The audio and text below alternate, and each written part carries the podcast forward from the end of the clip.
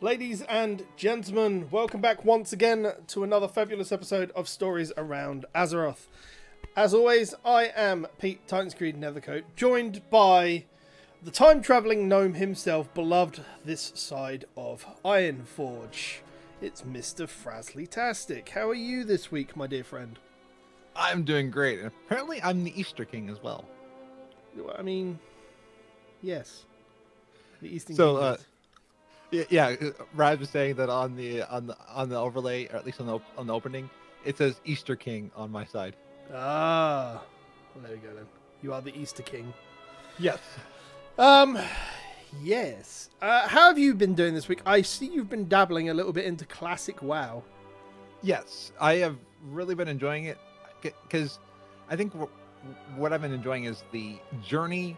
I've been enjoying just experiencing things that's making me appreciate what classic had, and appreciate even current WoW just as just as much. Like there are parts I'm like I appreciate what goes on with different things. So like it, it helps me understand um, classic and current WoW Okay, that's that's fair enough. Uh, you're playing a gnome mage still, yeah? when I get out on the queues. So I, I'm a no mage when I get there, then when I can't, I'm an undead rogue. Ah, so you're playing the best of both worlds. I see. Yes. Brilliant stuff. Have you been doing anything else this week, my friend? Uh, outside of WoW, I've been playing a ton of Borderlands 3. Yes, you have, haven't you? That's just come out. Yeah, I basically from Friday and Saturday spent both days just playing Borderlands. And uh, today I almost went back into Borderlands. Like, you know what? I need to go back into WoW for a little bit. So I, I was in uh, current WoW beforehand. I, I ran uh, Old, Ulduar with Capo, and I've been doing some more World Quest. And then after this, I'm going to do Classic. So my mage, if I get in the queue. If not, Undead Rogue. Fair enough. Um, I'm going to presume that you didn't get Mimiron's head since I didn't see a massive explosion on Twitter that uh, after you went into Ulduar.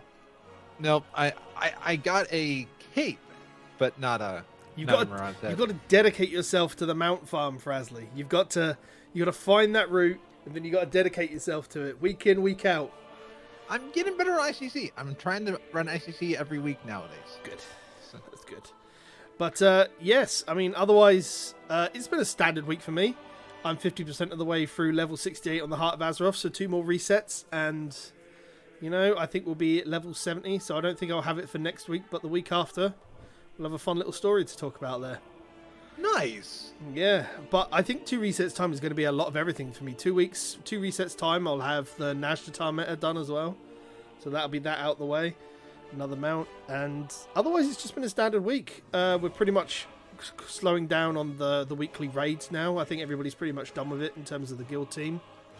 Yeah. It's pretty early. Like, we look back at it, we've only we've been in there 10 weeks. We've cleared it all already, and we're just slowing down on it now. And just, like, back calling it a day for the for the patch, which is which is weird. In two weeks' time, I'll have more, even more time because I'll literally just be logging on doing my mount farm, and uh, who knows, I might actually get to level my uh, my Tauren warrior over in WoW Classic. Nice. That'd be something. And because am I right? Seventy is the last one that that you need. 70 is the cap on the Heart of Azeroth right now, and I don't think it's going to increase until 8.3, Okay. Which is not going to be till January at this point, I believe, at the earliest. Because 8.2.5 will hit probably the beginning of October, ready for all of the the anniversary stuff in November. So, I don't know. I, I'm not- I'm not sure if this um if this patch has lasted too long. I'm not sure, but um, that's one of the things. I'll tell you where my luck did strike me this week, though. Where? I got the mount from the Arachnoid Harvester. Nice. So, in terms of Mechagon, I'm literally just farming Steel Singer Freza for the one music disc, and then I'm pretty much done on Mechagon as well. And Nice. uh, I also got the new Midnight Horse from uh, the Legion version of Lower Karazhan. So that's that's that new undead armored model. Okay. yes. red one. Th- that's the one I I tried going in, but it was after Legion, and that's when the drop rate went down. Much. No, the the the the ra- the the dungeons hadn't changed. It's only the raids that change. So the dun- the dungeons go in there with like a one in 100 chance always. But the raids are a guaranteed and mythic difficulty. But then when the new expansion launches, uh, then they go down to like a 1% chance. Okay. But yeah, that I- takes me to 425 on one character. Nice. Al- Almost up to the 500. Is it 450 or 500 saddles? So 400 is the current top one for the mount collections, the top achievement. I'm trying to get to 450 before the achievement comes in because I've always had that next like it's a personal thing for me. Like I've always had that next um step ahead Yeah. um, before it's come out. But the 400 I didn't because like the expansion come out, you were trying to get as much done of that, and there was less time to really go mount farming.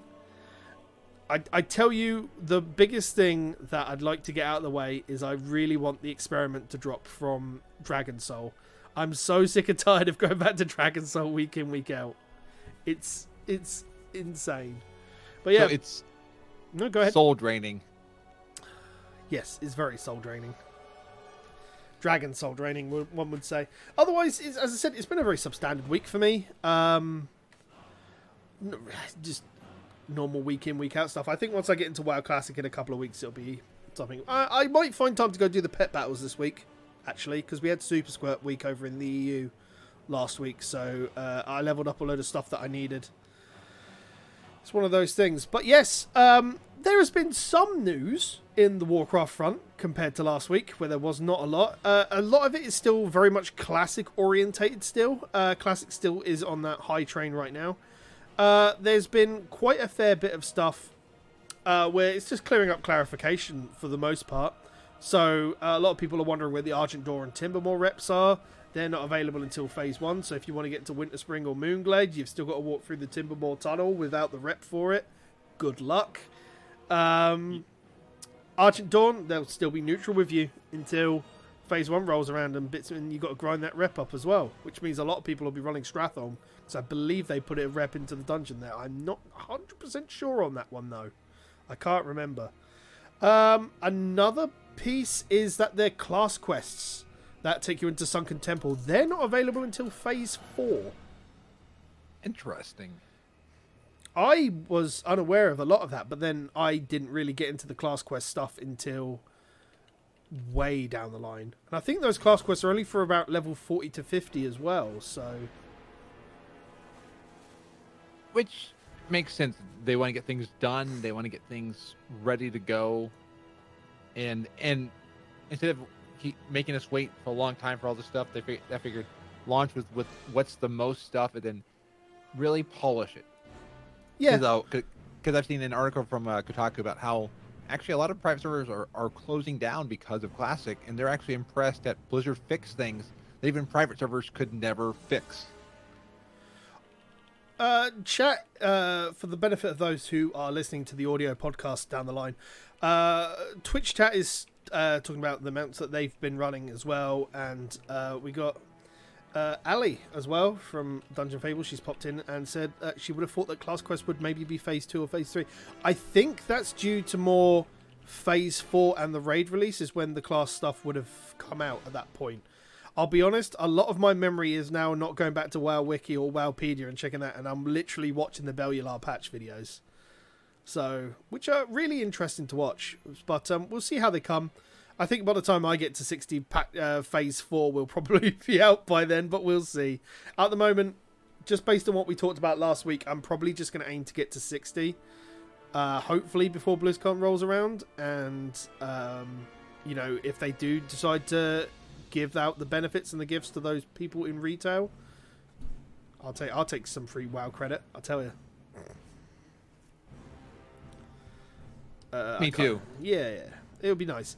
Um, I think the only other bit of classic news that was interesting this week is that the classic community have gone out and they've built a rough population report between Alliance and Horde. But it's it's the it's the community side that have done this, and it's not due to Wowhead or the devs that have put this information out. So there's an add-on called the Census Classic Plus, runs in the background while you're playing. It basically uh, executes a slash who and works out the current players online. And then after you log out, the information you have to autom- you have to submit it manually. but um, because you've got to upload your .lua file.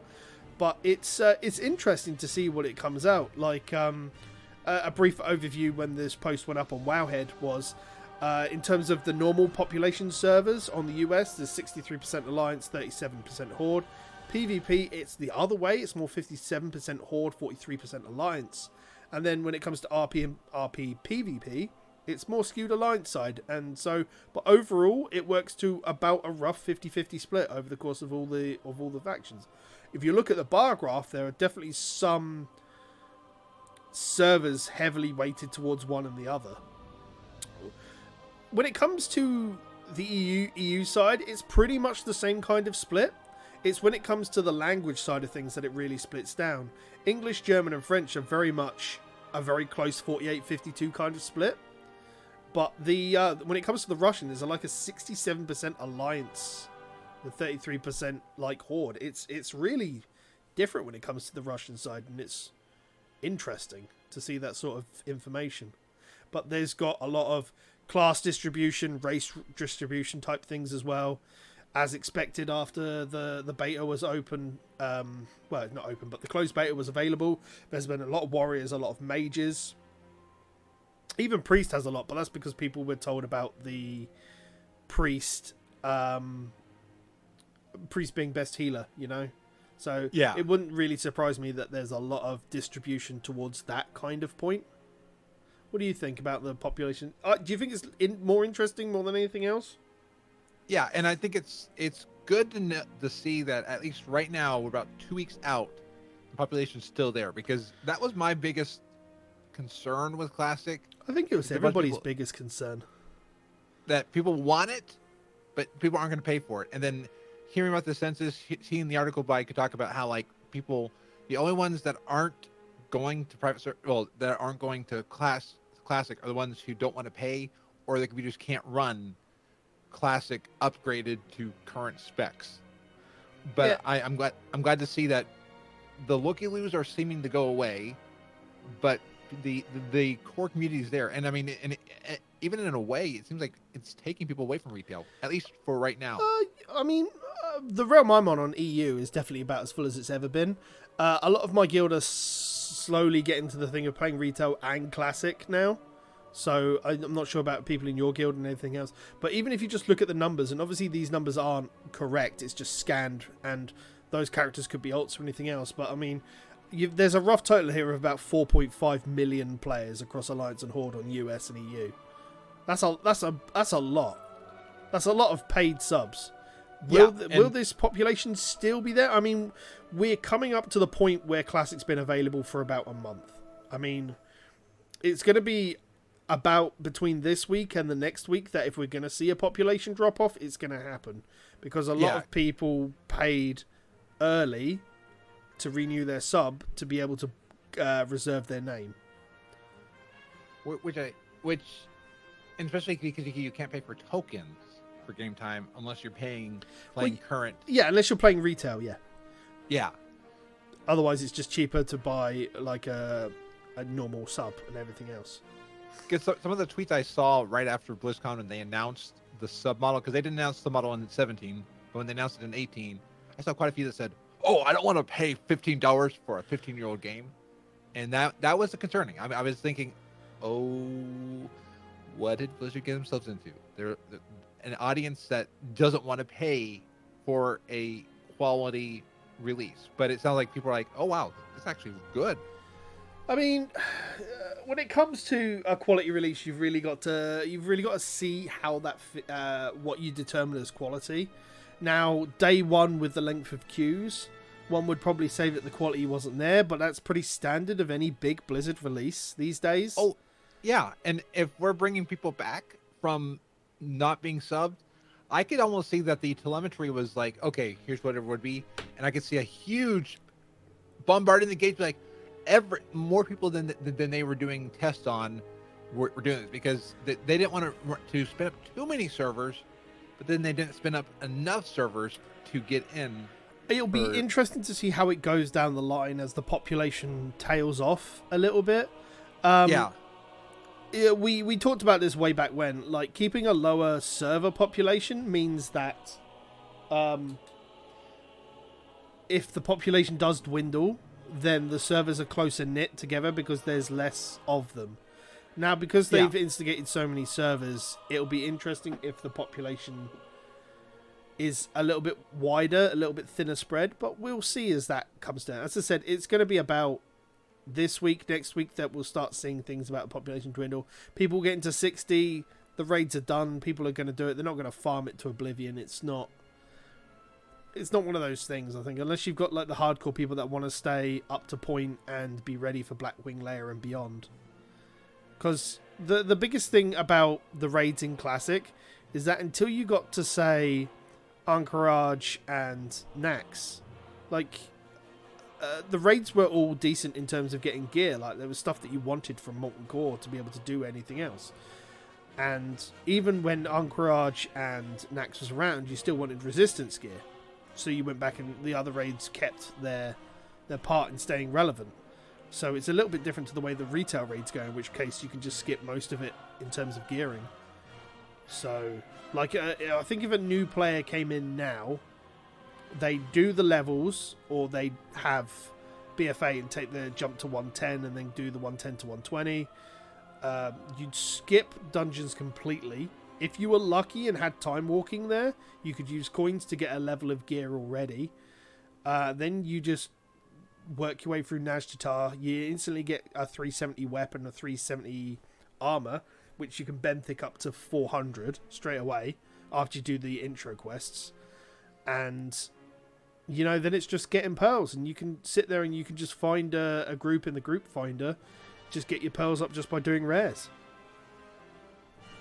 And then you can just get benthic gear in, in like a couple of days or so, and then you queue into LFR at 370, and you can just work your way up through there. And then if you really feel like you want to push your luck, you can group finder for Mythic Plus and try to get gear that way.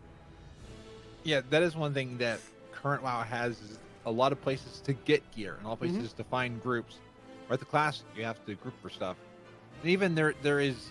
I'm finding in classic, and I knew it was going to be there. There's a sort for quests. Like I have to find a group to do certain quests because Yeah. there. Now, a fun thing with that though, I found one of the things I missed, and I and I, and I was hoping I would see this. I grouped with somebody on a Sunday, on a Tuesday in that same zone. Guess who I ran into in a party? Same person? Exactly. And we're like, hey, I remember you. And, and, and, like, yeah, I had one person that that we, I have not been, I've not messaged them since we grouped on Wednesday, Right. but I, I had them as a friend and all that. And it, so, so there is that that server community there. Whereas, like, what what you you're talking like these LFRs, the LFG, I'm never gonna see those people ever again, probably you- because of I mean, it, it's it's a valid argument what you're saying, but you have to remember that when LFG was a thing, you know, we got battle tags slightly later. So the idea with the battle tag system and the LFG was if you found somebody you wanted to play with, you add them to your battle tag. So But the lack of communication that's done in groups is down to people that don't want to talk. Well, and in the, in the battle tags flawed in my opinion because of the limit of battle. Ta- I only let people have have a, be a battle tag friend if I know them and I have a good rapport with them because I'm But how are you go, how are you going to know them and have a good rapport if you don't speak to them in LFG or LFR? That's true, and and you're right. I I spoke more in Final Fantasy 14 groups because I would get accommodations. I wanted. I Yeah. it, it wasn't as much. I wanted their approval. Like like to be friends, but I, there's something I, I wanted from them. I don't. You're right. I don't talk a lot in LFG and LFR, and I talk more in these parties because when I, when I'm in here, I'm like, oh, this is somebody on my server. I I, I don't want to burn myself Yeah. by not. But by here's being, an interesting point that you raised. I mean, in if in retail they added a commendation system, do you think you'd talk more there if you did LFR or LFG? Yes, absolutely. I I would. I I like people's approval. I want people to like so, me. so basically, what you're saying is that to incentivize communication, there has to be a reward. I think I am kind of saying that, That's no, it's it's a valid point. I mean, or at least um, a consequence that if I don't if I don't communicate, I do lose something. And like in Final Fantasy 14, by not communicating, I lose the chance of of getting something. Okay. I mean, you don't lose anything. You just don't get accommodation. I mean, the way Final Fantasy XIV works is that accommodations are most likely going to be given to tanks and healers, regardless of what you do. You know, Not or or the ones who who uh, or the DPS who crack jokes during the raids. is that what you, is that what you managed to do? Was it? Good job. Quite a few times, I made people laugh, and I made people so. But yeah, I, yeah, I mean, it, it's a it's a good point that you make, and um, it'd be interesting to see if they added a commendation system. It might mean that, especially in LFR, people become less toxic, specifically. Well, and I ran an island today, Mhm. and I had one. I had two party members that were complete. Uh, do you allow cursing on this show? Or no? I mean, you've already always ever beeped yourself, my friend, and never had me to do it. So if you want to, well, curse, this these You- two made me so mad. We had two Right. assholes on this this group. One died, and it's never, ever, ever, ever respawned.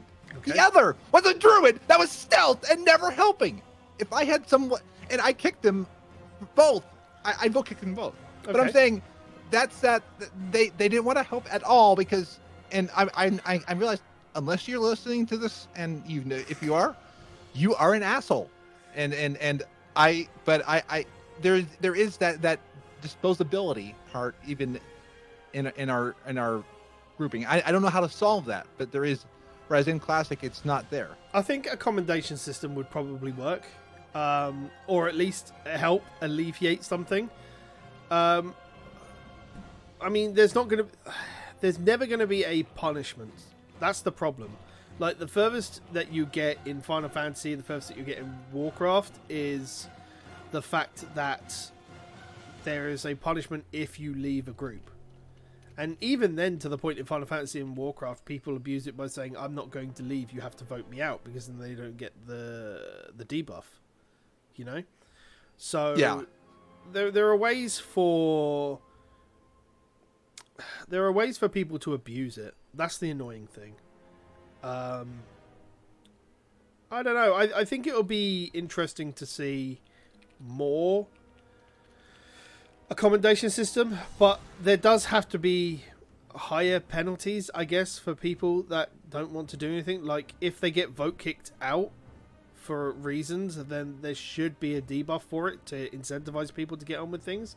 Personally, yeah. when, personally, because of the class I now main in a demon hunter, the first thing I do whenever I queue into islands is I look at the health level of everybody, and if I see that they're below in heroic, if I see that they're below 200k, I'll just be like, just chill with me and I'll kill everything.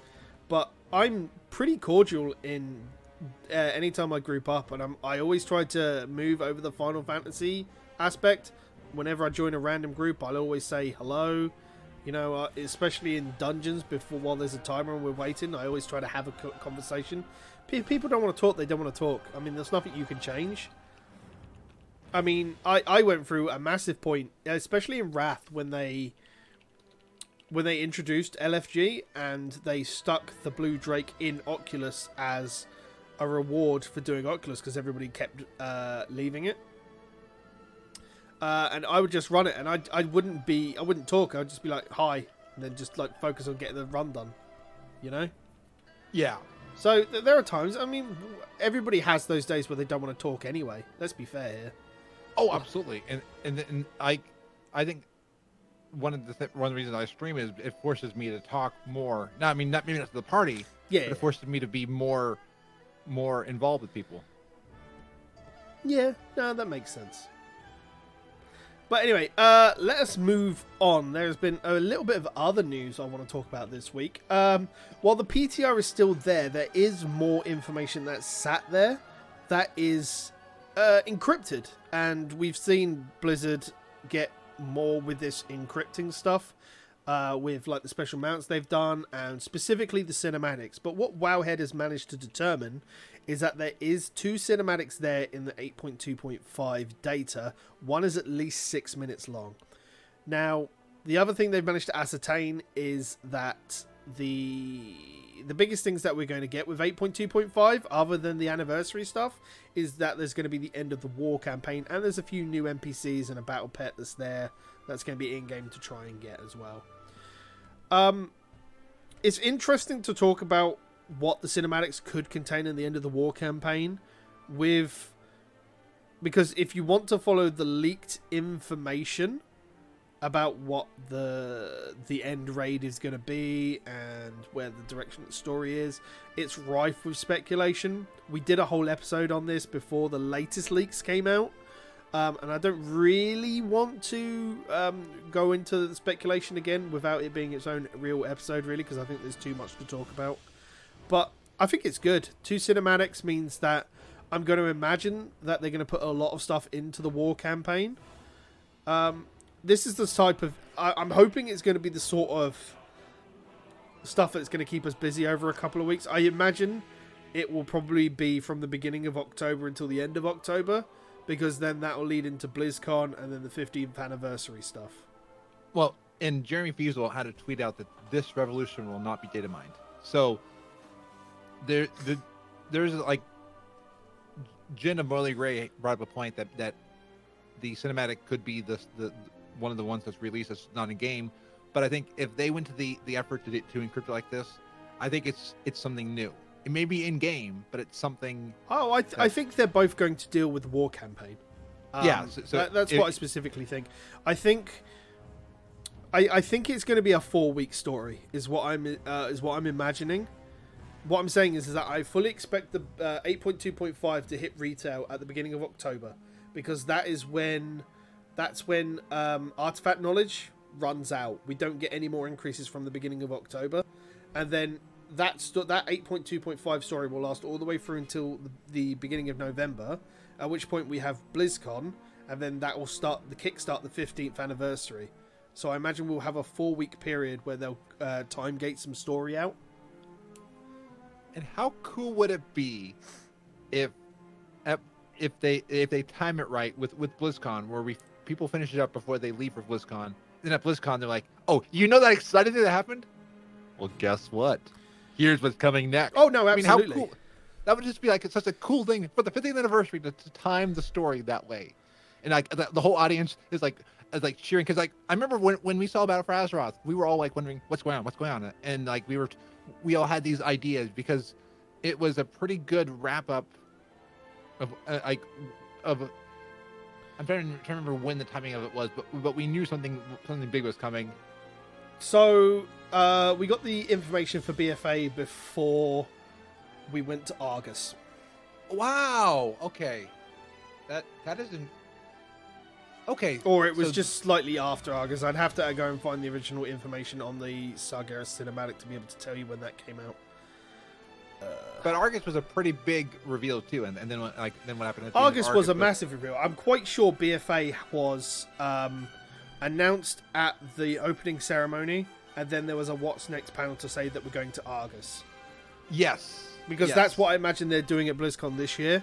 It's going to be, we'll see a Diablo 4 announcement, we'll see the Overwatch 2 announcement, whatever that is, whether it's expansion pack or a brand new game, and we'll have the Bli- um, we'll have the new uh, Warcraft expansion announcement, and then it will be a What's Next panel immediately following that, which is what will detail all of 8.3.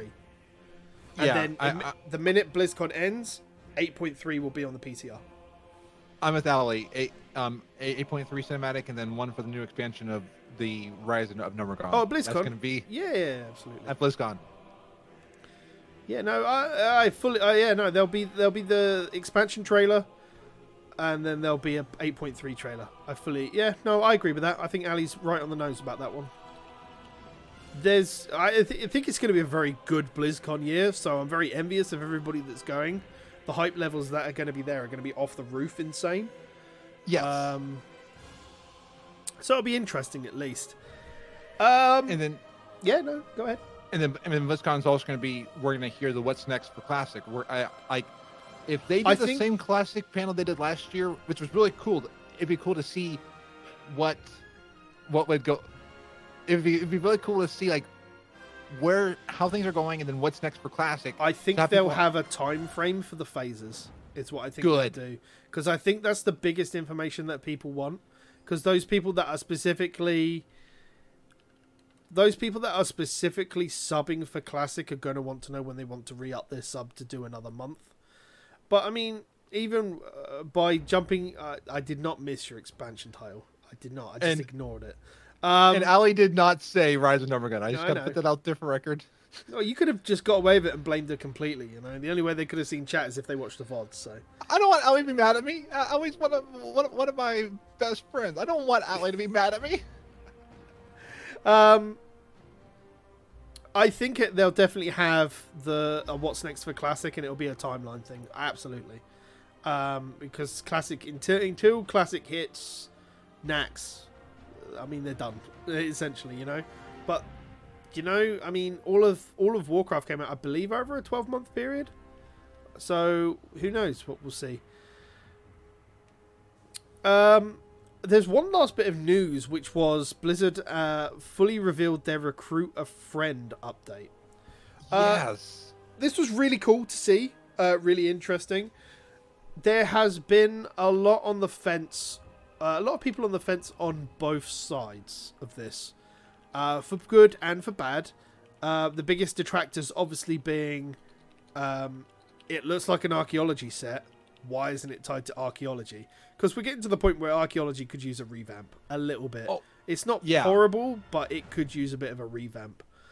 Uh, like we said that last episode, it, archaeology could go right next to the collections tab, and if it did, I think more people would, would use it. I think people don't know it's there or don't know the cool things like the toys. I mean, there are things I got to go back in for, for archaeology because there's cool stuff I can get there. I mean, I I love doing. I haven't touched well, archaeology all expansion. I might do now. I've leveled my priest up to 120 last week, so you know I've got something I might go and start doing some archaeology because that's where it's sort of sitting. Because they used to be the main all the way up until the beginning of this expansion. So that's I've got all the professions you have to do. Woo!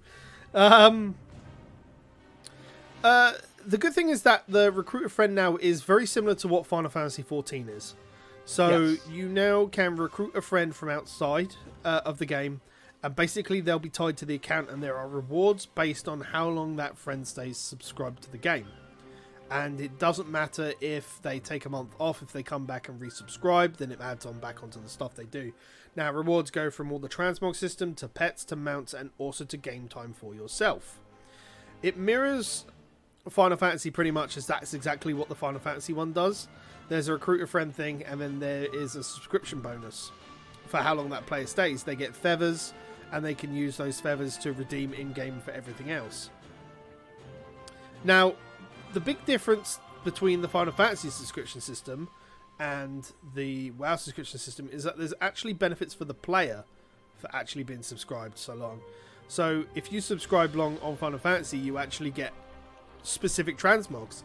Like the first one you get is um, you get Advent Children Cloud, then you get um, you get Final Fantasy VIII Squall, and you get Final Fantasy IX Zidane. So you can use those as like their in-game transmog system as well, which is really cool. Now, I think it would be cool if we got small transmogs that made us look like Kael'thas, you know, or you know the players could get the the Kul Tiras stuff that makes us look like Jaina, or you know there was stuff that made you look like Arthas's pre-corruption and post-corruption. You know, there's a lot of stuff there that could be even Varian's armor would be pretty cool. Well, and it, I was thinking, if if you're getting game time for every additional three months after Yeah. the, after the twelve months, give you the option. Hey, if you want, you can either get game time or we can give you a cash option because it's the same amount of money.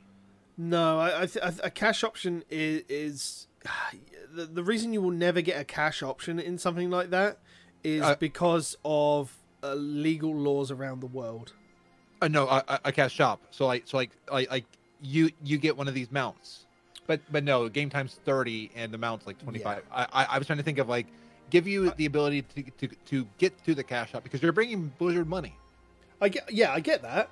Um, and as I said, like the reason they won't give you a credit amount is because uh, there are legal laws around the world that they'd have to contend with. Got it. Yeah, I can see that. I I do like that it's a link because I I used a lot of the refer friend, and I got all of the uh, mounts and pets Mm-hmm. that that they could get from the old one, and that was a pain because you would have one person click on this. The, okay, you you buy a coffee, and now or you got to click the. I mean, it was so convoluted. I like now you give people a link and they click it. I mean, it's and and that it's not the you have to then have two months on because I that was it, it was not fun. Yeah, it's it it's odd. I mean, each game if you if you put Final Fantasy and WoW next to each other, each game does something better in a certain way. Like uh, Warcraft's transmog system is better and more robust than Final Fantasy ones, but the Final Fantasy subscription stuff is uh, better than Warcraft's in a certain point of way. You know, they they both cost the same, but there's additional rewards if you subscribe for X amount of months on Final Fantasy. The recruit a friend stuff is pretty much about the same, um, except like they've both got options once you get so far to um, what's the word I'm looking for? Um,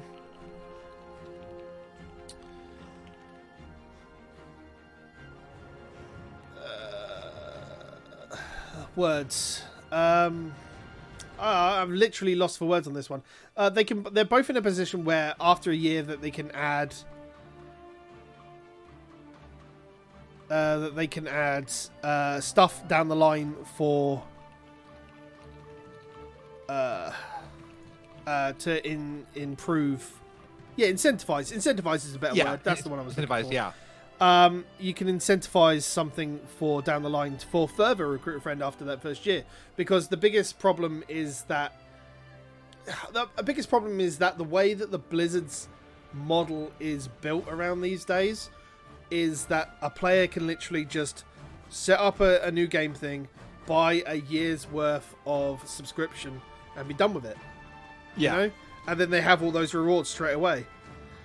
Um, it's odd. It's weird. It's it's interesting how it can work. So we'll see what comes of it. As I said, there is definitely there is definitely stuff that can be good from the new recruit friend system. But there's also the bad stuff where it, incentivizes more straight up down payments for it. So it, it, it's weird. Um, but that's all all about the recruiter friend. It's interesting. A lot of people dislike the fact that it's archaeology based or looking without being archaeology. Again, this goes back to my point. Like that sort of set Mount Pet thing could have been better if they did it as a tie-in with the latest Hearthstone expansion. Yeah, and I think the the plus of this one is you can have it's not re- not relying on on many friends. It's also not relying on one friend. It, it, it's I do like that it that if you get people in and they come through you, you can get the rewards, and then if they keep saying, you are going to get game time. I mean, it it they are going to. I think it's by when they when they get when they laid off a bunch of their community managers, I think this is one way that, that they're going to get people to do grassroots marketing, get people coming into the game, and the the the the, the part that might be interesting will be the classic side, because classic won't get the transmog and all that, No. but they will get the the, the game time. Yes. So But you gotta you I- gotta you gotta remember that that one sub affects both sides of the game. yeah, Now- oh, I- exactly. E- even I've even seen I have seen people post on Reddit that they played classic originally. I mean, this is going to go on to a point that I made weeks ago, like months ago. You know, people have come back into classic when they played it 15 years ago. They've come back and they haven't got as much time as they have before, but they've taken the opportunity to look at what BFA has to offer, and it fits in with more of the casual lifestyle that they have and how they can use it in the game. Now, obviously, there is the other side of that coin where, you know, you got people calling him out for being more casual than he was 15 years ago and playing the game still. But people, the people who uh, uh, grow up, they change and everything else. It's a little bit, it's a little bit different. But there are people that have gone and praised Blizzard's BFA build, and these are people that stopped playing at the end of Wrath. You know, at the beginning of Cataclysm, because they jumped in. Even as Jin said, people jumped in for the Arthas story. You know, way back when. And that was Yeah. the thing that got those people in and got them wanting to play. and And then left because they didn't know who Deathwing was, because they jumped in on Warcraft 3, that was their thing. They they know what the Pandaren are, but they thought it was a big joke and everything else. And then the game since then has been the game since Cataclysm has been about its own ingrown villains and heroes since like through the the written media, the actual in-game story and everything else rather than everything that predated World of Warcraft. And that's interesting. I mean, it's it's I mean with the exception of Sylvanas, ob- uh, obviously, but outside of Sylvanas, everybody else that you look today at a main character that's in World of Warcraft is new post Cataclysm. Yeah. I mean, it, it and it only makes sense because there's only so much you can mine from Warcraft three that people haven't done yet. And, and oh, absolutely. You want, you want, exciting. You want new. I mean, part of what we we liked was like Jaina, arcane ship. Wow! I mean, things that we never would have would have thought in Warcraft three. No, you're you're not wrong. It's it will be interesting to see. I mean, this is why we, we mentioned Warcraft 4 a long time ago. Like, is it possible that they could turn around and do a Warcraft 4? The, the, the problem with doing a Warcraft 4 in today's day and age is that it would sit in a pocket universe. And if they ever do another Cataclysm where it changes the world, that Warcraft 4 will now, would then sit into that pocket time. But then we say that with Warcraft 3 remastered coming around the corner. And that's going to sit in a pre Cataclysm world. Hell, that sits in a pre Warcraft world before the maps were finalized. I see why Final Fantasy has all these standalone universes that kind of work, but kind of different. I mean, because otherwise, it would be so weird to have to keep all these things straight. Oh no, absolutely, I completely agree. Um, but we'll see. We'll see what happens. Uh, we got to remember that Warcraft 3, when it comes out, uh, is going to have the story slightly updated and changed for the way that their characters behave in the game since then. So a lot of people are unaware of that and are expecting just a, a re Warcraft 3 experience with specific things. But I don't know. I, I think if they did a Warcraft 4, um, it would be. I don't think it'd be aimed. I mean, Ali's Ali's saying in chat that it would be aimed at um, mobile and Switch. I think it will still be a PC title, but it would have a UI that was built for mobile. Yes, and I mean that that's frankly where I was surprised that Warfronts, when they showed the initial idea for Warfronts, I could have seen Warfronts as you have your, your people on the on the PC. You have some players that are on mobile doing stuff, and and, and maybe well, that was an idea they had even if you but, look even if you look at Warcraft 1's UI, that UI would work on mobile. Yeah. And, and, and classic would run on mobile. Maybe are you refer- are you referring to the fact that somebody actually was playing WoW Classic on a mobile phone? Yes, and and and like that was through the cloud, but it it can it, it can run on on a modern phone, and especially those iPhone 11s that I don't need any new phones. I'm not upgrading, but those things look amazing. But yeah, you could run it on pretty modern technology. I mean, and we're, we're getting Overwatch on Switch, so we are. And Overwatch, I think, is more demanding than Classic. Literally, just, literally just before another Overwatch announcement. It's exactly what they did with Diablo last year. Stuck it on the Switch, and then pe- we got Diablo Immortal as the announcement. Yes, so, and uh, and uh, it's good. No, I don't get me wrong. I like the fact that Overwatch is on all consoles available to them. My problem with the Switch is that the idea is that you're meant to take it on the go, and playing on the internet on the Switch is not exactly the best anyway, uh, especially while you're on the go. But we'll see how it goes. Um, we talked a little bit of how the story's changed through the ages. I, I do want to end, and uh, I do want the chat to get involved as well. But how what was your favorite expansion? You've been there since the beginning of Vanilla WoW, World of Warcraft, World of Warcraft Classic, whatever you want to call it. You've grown up through the Burning Crusade, the you've grown up through Arthas, you've you've seen Deathwing, you've seen Pandaria, we've gone to Draenor, and we've come back and fought the Burning Legion again, and now we're fighting the Horde. What has been your best favorite expansion to date? I wasn't playing a lot of it when it was current, but miss the Pandaria. I love how different it is. I love how they tried a lot. I love the inner turmoil message of the of the expansion. for, for that one, there's a lot of cool stuff in Mist that I wish I'd been here for, and and actually when I left Kata, Mist was was on the horizon. I don't know why I oh life life got in the way. I didn't I did not make time for WoW at that time, but yeah, I, I'd say just I want I want to see more stuff like Mist. I want to see ch- things that they experiment with. I want to see like little pockets. I mean, one of the reasons I love the Halfway Report is it is it's a it's not your your typical alliance or horde city. It's this little pocket of society, and, and what happens to that, that that pocket. And I'm thinking of around Azeroth, there have to be a bunch of pockets like this, or even other planets that we have not visited and that have not visited but been visited by anybody from Azeroth.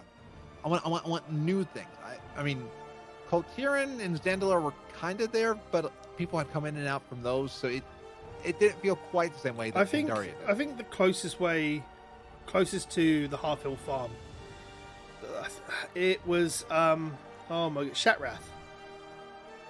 Because of Lower City and how that felt, and that felt like a market and everything else, and you had a lot of people and crafting down there. A lot Yeah. of people held, held. I think that's the closest other time since you know before Pandaria and the Halfhill. and Ellie's saying they they loved Wrath, with Legion being a close second. That's fair enough. I mean, and Capos says the Burn Crusade for rating and Mott for story. He had low expectations going into Miss and the tale that they will have just totally sucked them in. So the way I felt was I was pretty pretty in with Wrath. I took a short break when they released TOTC, but came back, really enjoyed ICC. And because I'm a big dragon nerd, I was really looking forward to Cataclysm and Deathwing because that was the big selling point. So I stayed all the way through, got really into the Twilight storyline and how they wove that. And then I looked forward to Mist. Like this this is how Blizzard gets me. They get me hype on these pre-release trailers for for Warcraft and the story. But you know, I enjoyed Pandaria, and we all enjoyed Warlords for the fact that it was taking us back to Draenor, an alternate version, and then everybody liked Legion because it was the return of the Burning Legion. I think BFA is the first time I think anybody really felt apathetic going into the expansion. I was excited for BF.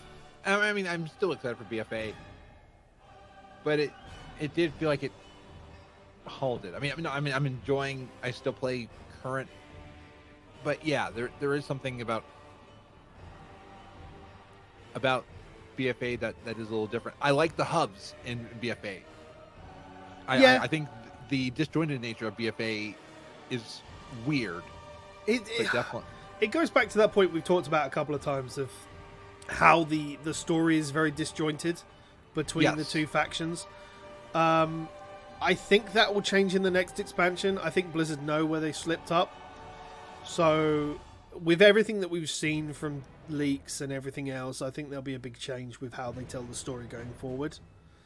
and they caught me in the beginning with like I loved the I I loved the opening of like the tree in Lordaeron taking two cities.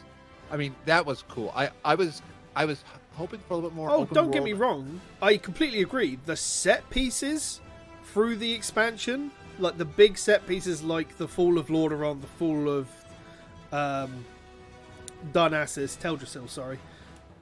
Those set pieces were good.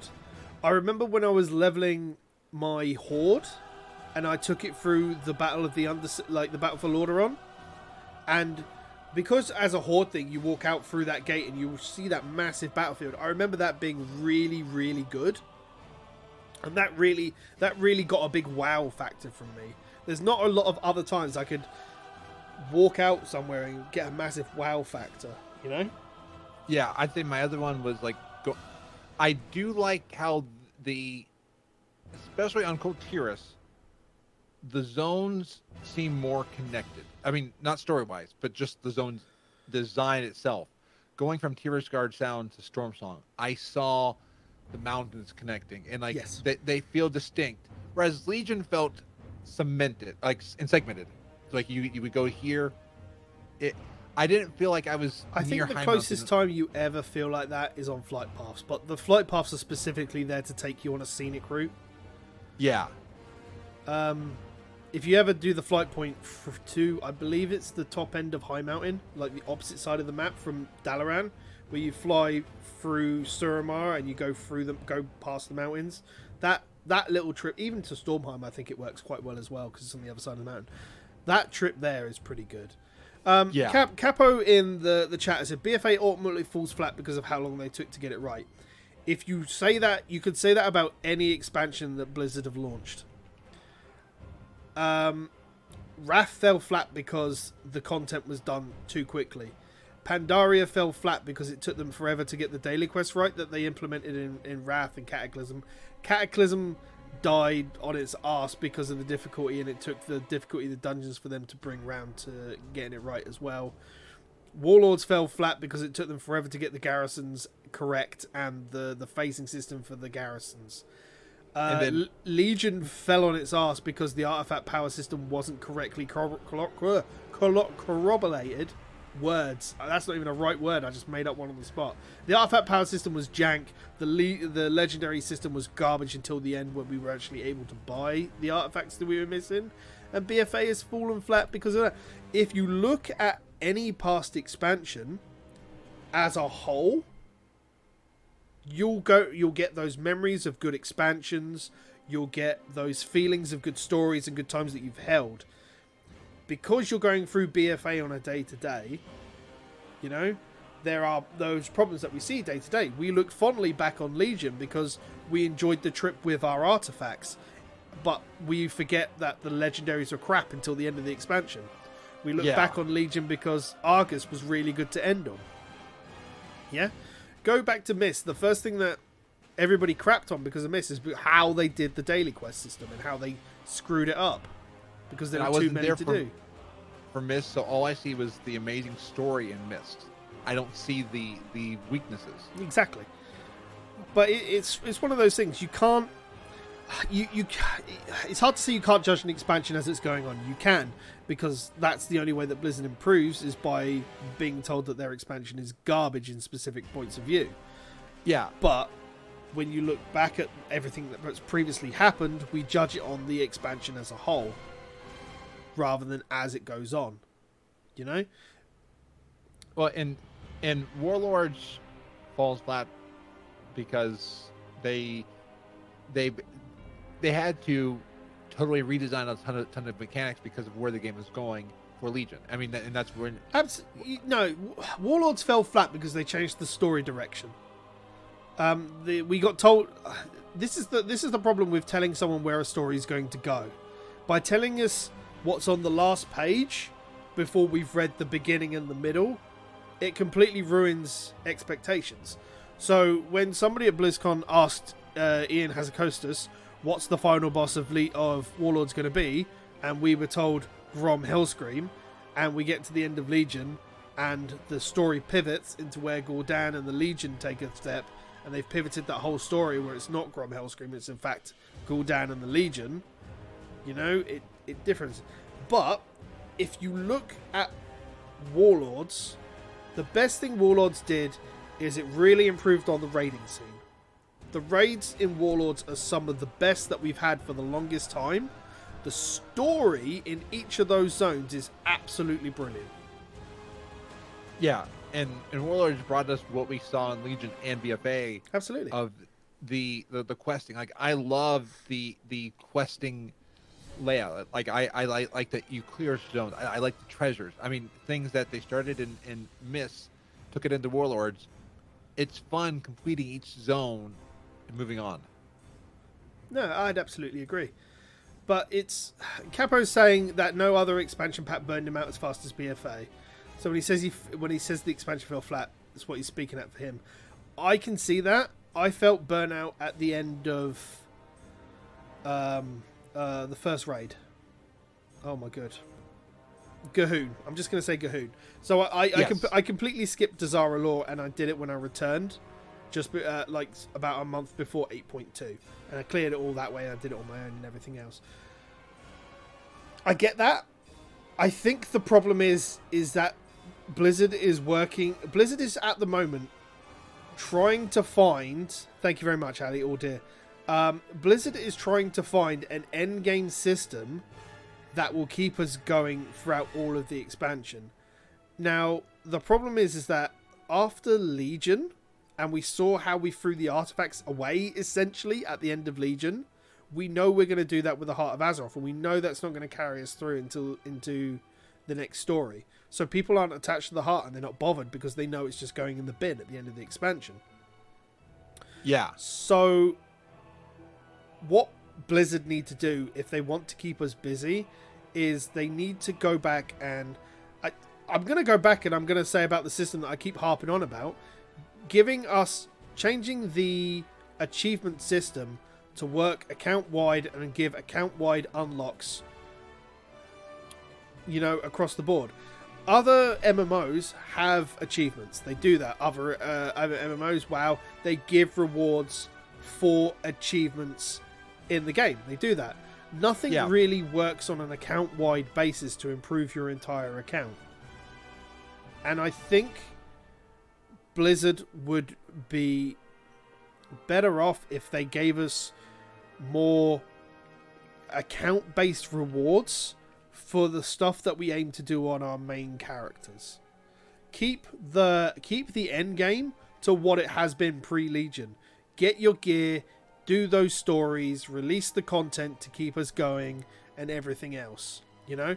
But those achievements, make those achievements so they're actually worthwhile in the game for other characters. You know?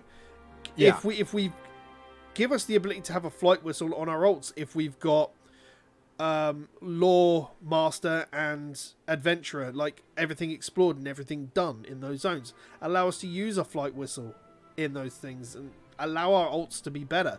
Because I guarantee you, if you improve the leveling experience in those certain ways, you know, extra rep gains and everything else, people will probably be more inclined to level through your game and do that content. The world scales. People aren't going to get punished if they can't finish a zone story now.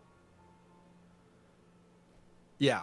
There, there are there are multiple ways in the game that you can affect an account to level through anything because of everything that we've had to do. There's coming up to nine expansions worth of content over 16 years is what it's going to be. You know, by the time it comes out next year. Wow. And I guess that's. I, I that that explains one reason why classic feels less pressure for me because I don't have I don't, I don't have to worry about. I mean, when I when I think of current WoW, I think of all the things I still have yet to do No, absolutely. of old content. But I mean, everybody's everybody's asking for a level squish. What they failed to realize is that if Blizzard gives us a level squish, the experience to get to those levels is still going to remain the same. From getting Yes. to 1 to 120 and 1 to 160, that experience is still going to remain the same that we're going to need to get between those two areas. It's just like the numbers different, and therefore people think that it's going to be there. I I spent two hours on Classic WoW last week, and I got two levels between level 10 and level 12. Yeah. That does not feel rewarding for my time that I spend, my limited time that I have available to spend doing it. And that's why I don't do a lot of Classic WoW, because it's not rewarding my time. Whereas if I wanted to go and level a gnome so I get the gnome heritage armor, I know that that two hours spent I could do what an average of if you say an average of a dungeon is about 15 minutes 15 20 minutes i could do four to five dungeons an hour if you include the queue. And in those four to five dungeons i could get four to five levels. Yes. i feel it- rewarded for my time that i spend. Now i'm not saying that's anything against anybody that enjoys classic wow and the way it does it but i'm saying that if you're expecting a level squish is going to help how the leveling is because it's got a lower end game number the experience that you're going to need per level is probably going to be higher to the point where it's still going to take you just as long as it does now to get to whatever the level cap is Yeah. I'm with you. I mean, it, it's in our minds we think it's less, but it's really not that much less. just because the end game it's because the end game number is less it's less intimidating to people turning around to a newer player and saying I'd love to help you, but you've got to get to 120 first, and then you can come and play with me. You know, and that's why they're doing this whole party sync thing before you bring it up, because I know that's where your brain's gonna go. Oh yes. Party sync will be a thing. I won't use it. I I'm gonna use it because uh, there are times that uh, Michael's getting ahead of me because of all of his he all all of that weed. I mean those herbs that he's. he's getting. Um, Oh, did I tell you that I met a high mage in Classic? no. Yes, we- we were in. Uh, are you familiar with, with Murder Cave in Westfall? Murder Cave. It, it is a, a cave, and I saw this before my eyes. Mobs respawn in less than a minute. I mean- Oh, I mean, like is it the the cave full of gnolls and and Defias. yeah, the one that's Yeah. bang smack in the middle of the map, Yes, not the one on the beach. Yeah. correct. Yes, yes. Chat is not appreciative of you ta- telling this story. It seems. we'll Um, move on. We'll, we'll move on. I think we're getting pretty much to the end of the end of the episode anyway. We've already been going for about an hour and a bit. Um, yeah, I'm hesitant. Um, I'm hesitant how a level squish will be handled. Um, I'm hoping like they'll probably if they are going to announce the level squish, it'll be at BlizzCon with expansion news.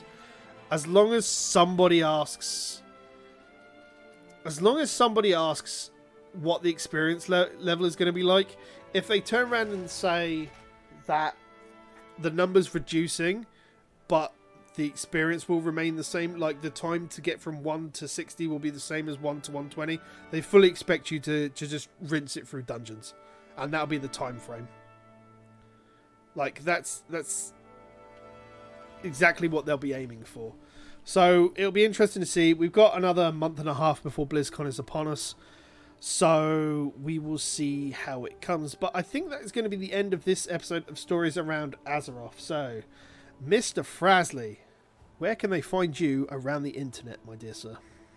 You can find me at frasley.com or, or on Twitter at frasleytastic. And you can find me on my main account at Titans Creed. You can find my gaming specific one, which is literally less of my daily babble at Gaming Phoenix. You can find uh, videos such as the vidcast of this podcast at youtube.com slash Project Phoenix Productions, or you could find this podcast live every Sunday. Um, at varying times, it seems, because life is just changing every day. Uh, or you can find me streaming at other times, five to seven days a week, at twitch.tv slash Project Phoenix Productions. Thank you very much for watching and or listening this week, ladies and gentlemen. As always, it has been an absolute pleasure talking to my main gnome, Frasley. I hope he's had as much fun talking as I have. Absolutely. Good, good, good. Thank you very much for watching or listening, ladies and gentlemen. We look forward to seeing you next week for another episode of Stories Around Azeroth. And as Mr. Frasley likes to say, Until next time, be awesome. indeed, be awesome. Take care, ladies and gentlemen. Safe travels, and we'll see you next time.